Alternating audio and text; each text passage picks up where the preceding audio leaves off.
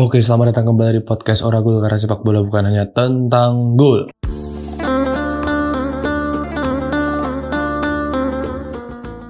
Kembali lagi bersama saya Raihan Majid di Oragul Daily episode ke-18.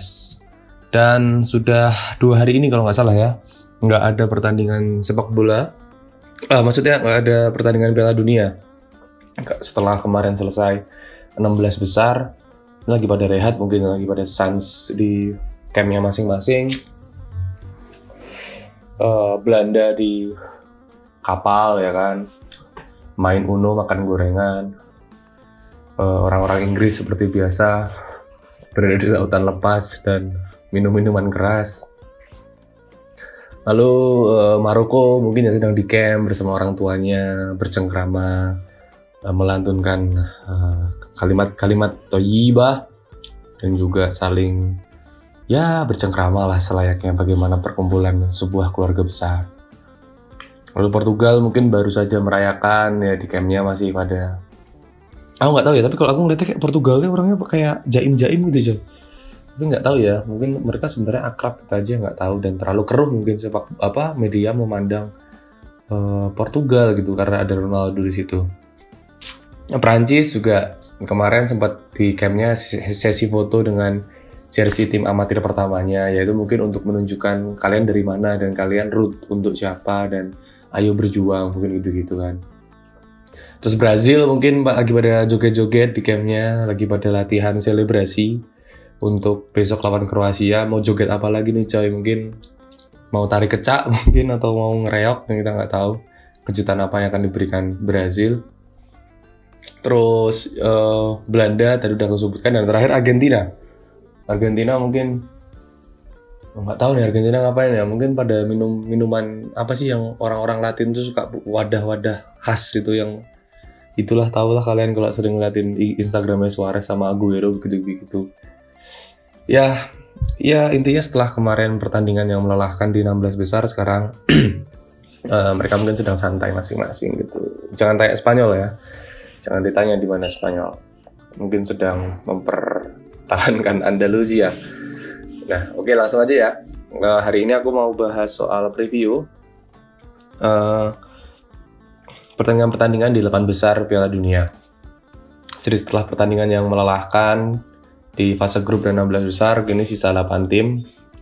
Dan sedikit demi sedikit makin mengerucut kira-kira siapa dari 8 ini yang akan mengangkat trofi Piala Dunia kesempatan yang mungkin nggak akan terulang dua kali.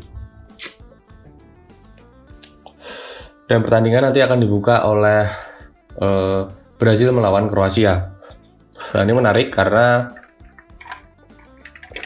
Kroasia adalah finalis tahun lalu yang takluk dari uh, Prancis ya di babak final dan rasa-rasanya kali ini Kroasia akan bermain lebih lepas dan lebih total karena ini akan jadi Piala Dunia terakhir untuk beberapa pemain penting di generasi emas ya eh, buat Kroasia. Ada the one and only pemain terbaik Piala Dunia kemarin uh, Luka Modric lalu ada um, si Ivan Perisic lalu ada Marcelo Brozovic. Itu mungkin adalah nama-nama yang akan segera pensiun ya uh, setelah ini dari baik sepak bola maupun timnas dan uh, bagi saya orang-orang ini bakalan total gitu di pertandingan melawan Brazil. Dan sebisa mungkin meraih posisi yang baik di Piala Dunia ini syukur-syukur juara gitu. Dan kita juga bisa memberikan apa ya perhatian kepada back Kroasia bernama Josko Guvardiol karena pemain ini kayaknya bakal jadi karang yang kuat dan keras di pertahanan uh, Kroasia gitu melihat uh, beberapa pertandingan terakhir mereka Josko Guvardiol ini jadi salah satu pemain yang paling rajin clearance gitu dan membuat bola-bola yang mematikan buat pertahanan Kroasia berhasil diantisipasi. Dan di sampingnya ada Dejan Lovren. Nah ini juga satu pemain yang mungkin akan segera pensiun dari timnas atau karir sepak bola ya karena udah tua. Dan Dejan Lovren meskipun udah nggak bermain di apa ya kompetisi yang dalam tanda kutip cukup kompetitif ya karena terakhir dia terkenal di Liverpool gitu. Tapi dia masih menunjukkan permainan yang konsisten dan nggak kalah solid gitu dari Josko Guardiol dan uh, terakhir uh, ada kiper dari Kroasia yang kemarin berhasil menepis tiga tendangan penalti kalau salah ya yaitu Dominik Livakovic pemain muda yang mungkin secara moralitas sedang tinggi tingginya dan mungkin akan apa ya berharap bisa meneruskan tren positifnya melawan Brazil tapi ya Kroasia rasanya punya kans besar gitu. Mereka selalu bisa lepas dari tekanan termasuk kemarin pas lawan Jepang. Ketika Jepang bermain sebegitu eksplosif yang menurut saya mereka tetap harus diberikan kredit karena akhirnya menang. Dan untuk Brasil kalau berkaca dari pertandingan uh, lawan apa namanya mana Brazil lawan mana sih? Brazil itu kemarin lawan Korea Selatan ya. Itu uh, mereka main lepas banget. Main uh, dengan sangat lepas bermain tanpa beban dan mampu mem memperagakan apa ya kombinasi antara skill-skill individu dengan kemampuan membongkar pertahanan low blocknya Korea Selatan kemarin ya. Itu luar biasa dan uh, bisa kita lihat pemain-pemain seperti Neymar, lalu kemudian Ricarlison dan Lucas Paqueta nih enjoy itu mainnya dan itu menurutku salah satu kunci memainkan sepak bola yang nggak cuman indah ya, tapi juga mematikan adalah menikmati permainan itu sendiri gitu. Karena kalau under pressure ya ya susah megang bola aja udah buru-buru dioper ke yang lain karena nggak mau salah mungkin kan udah pegang bola gitu kan grogi yang penting oper gitu kayak Faris kalau main sepak bola tuh. Dapat bola dikit oper oper mau perkara bolanya dioper yang melambung mau di flashing yang penting bola udah lepas dari kakinya gitu. Itu kan karena under pressure gitu ya. Nah itu malah bikin permainan gak enak gitu. Nah, sedangkan kemarin pemain-pemain Brazil nih enak banget gitu mainnya. Dan uh, meski begitu ada kabar yang kurang mengenakan nih dari Brazil karena Gabriel Jesus uh, cedera, Alex Teles juga cedera dan Alexandro diragukan tampil gitu. Tapi rasa-rasanya ya pemain-pemain ini nggak akan terlalu mempengaruhi sih, meskipun beberapa kali mereka selalu masuk ke pertandingan sebagai uh, refreshment atau ya mungkin ada strategi khusus yang disiapkan oleh Tite gitu. Nah, kemudian selanjutnya secara head to head uh, Pertemuannya ada empat kali, Kroasia belum pernah menang lawan Brazil, lalu Brazil menang tiga kali dan satu kali berakhir imbang gitu.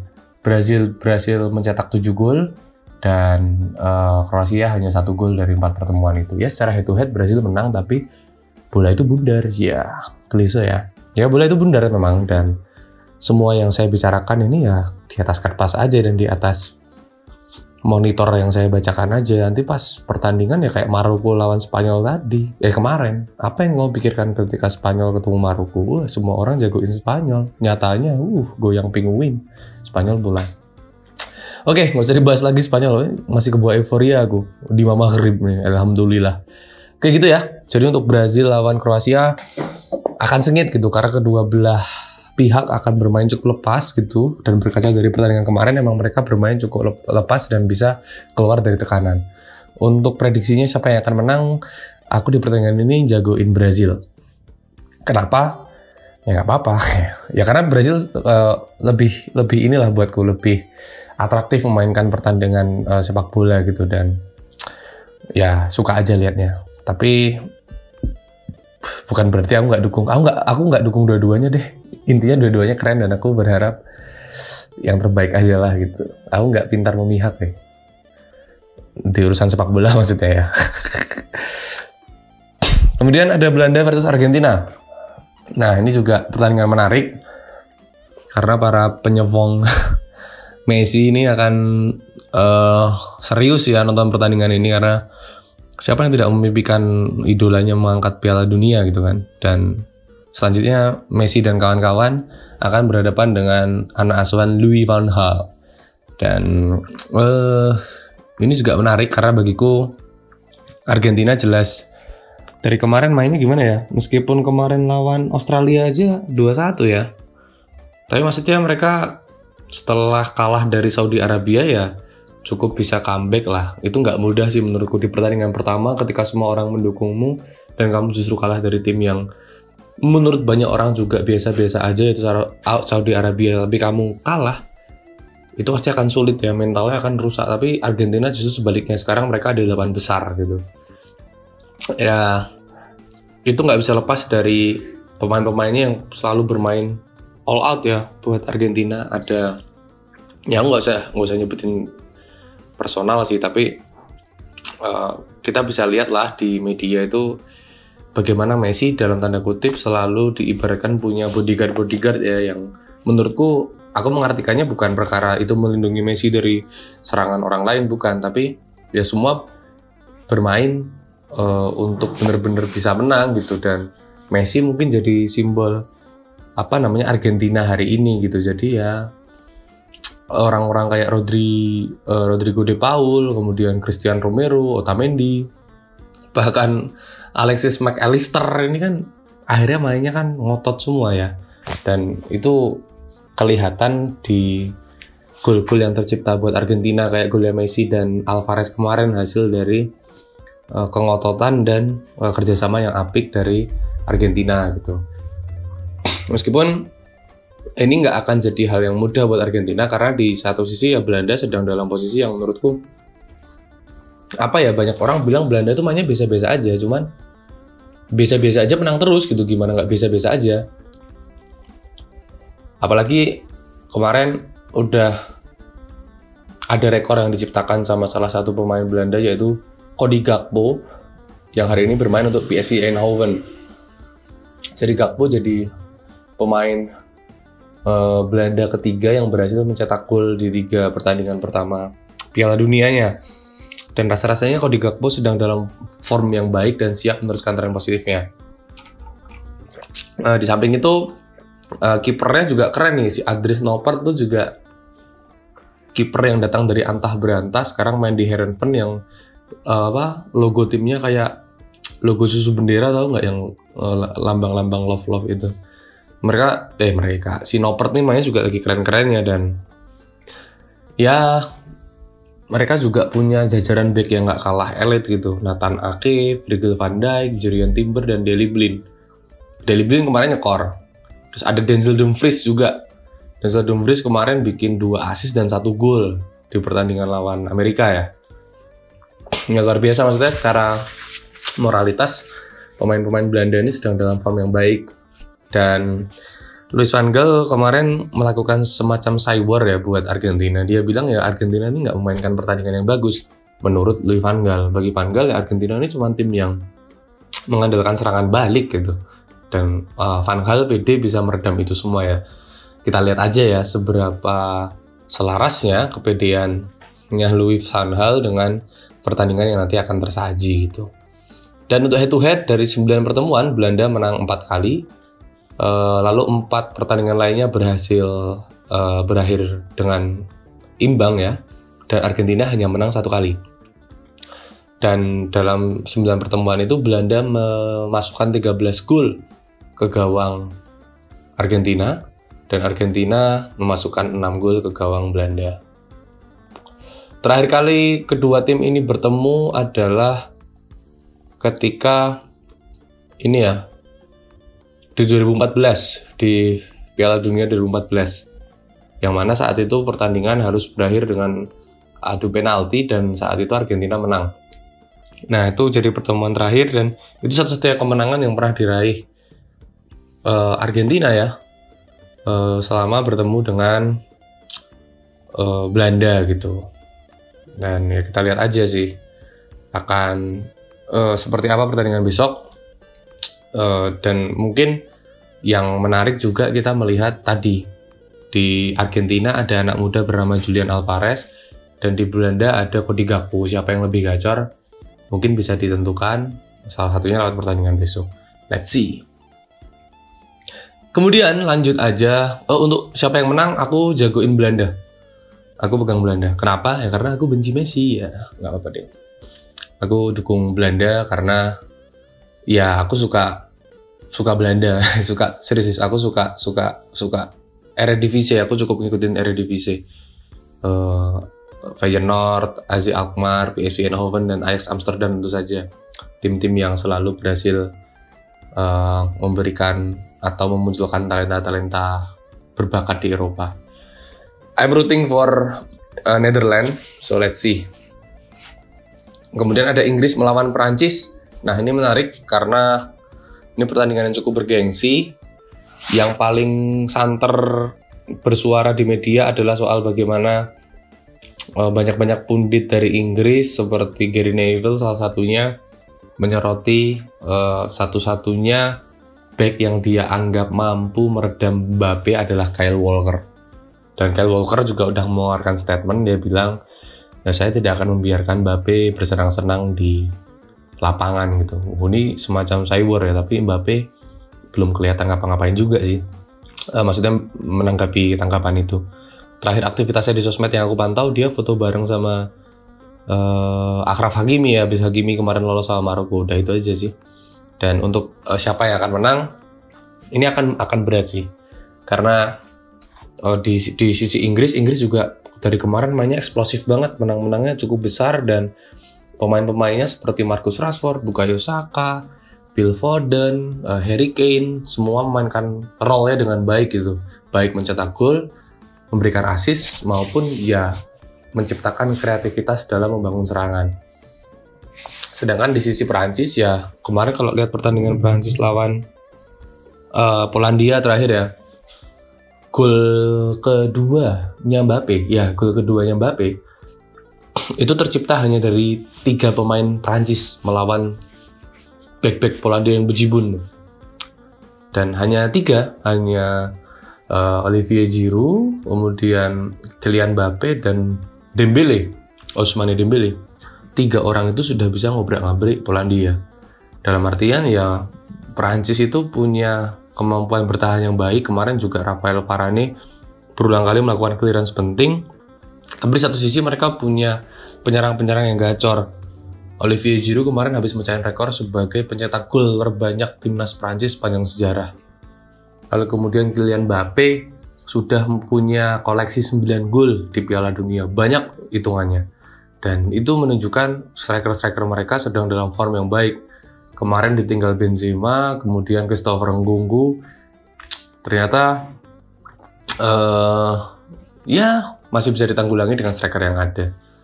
Untuk apa namanya head to head, ya ini adalah duel ke-31 bagi kedua tim. Cukup banyak ya berarti cukup sering ketemu nih Prancis sama Inggris gitu. 31 kali ketemu. Prancis menang 9 kali dari total duel tersebut, sedangkan Inggris menangnya 16 kali, sisanya imbang. Lalu uh, dari hasil ini ya barangkali ya orang-orang akan melihat Inggris punya uh, track record yang bagus ya, tapi ya histori adalah histori gitu dia hanya ditinjau tapi nggak bisa jadi jaminan buat masa depan akan seperti apa. Bahkan di pertemuan terakhir antara kedua tim, di tahun 2017, Prancis berhasil mengalahkan Inggris 3-2. Dan ya let's see besok seperti apa untuk pertandingan ini I'm rooting for England. Kenapa? Kenapa sih emangnya nggak boleh? Oke lanjut ya. Maroko versus Portugal. Nah ini juga jadi pertandingan yang menarik ya. Karena jarak Maroko sama Portugal juga nggak jauh ya. Kan Maroko ke Spanyol juga nggak jauh. Terus sampingnya Spanyol cuma Portugal. Jadi nggak jauh-jauh amat. Hmm, pertandingan ini akan digelar di Al Mama Stadium di Doha, Kada, uh, Doha Qatar. Dan uh, to the point, aku kesulitan untuk menentukan siapa yang harus lolos gitu. Karena ya you know lah kenapa aku dukung Portugal dan untuk Maroko uh, gokil coy Maroko ini. Bisa membangkitkan semangat gitu. Bisa memberikan spirit dan membuat kita merasa ada kesamaan nasib dan kesamaan apa ya keinginan gitu untuk membuktikan bahwa negara-negara yang selama ini dianggap sebagai negara bagian ke, dunia bagian ketiga atau negara-negara sangat telit, negara-negara pinggiran, negara-negara followers itu ternyata juga bisa ruling gitu juga bisa ya tahu sendirilah kemarin Spanyol gimana sih? Dan uh, uh, untuk Portugal ya nggak bisa dipandang remeh juga. Portugal 6-1 coy lawan Swiss.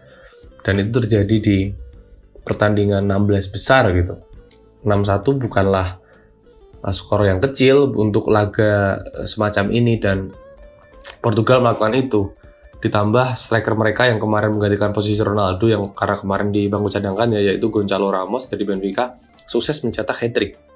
Hat-trick pertama di Piala Dunia kali ini dilakukan oleh Gonzalo Ramos.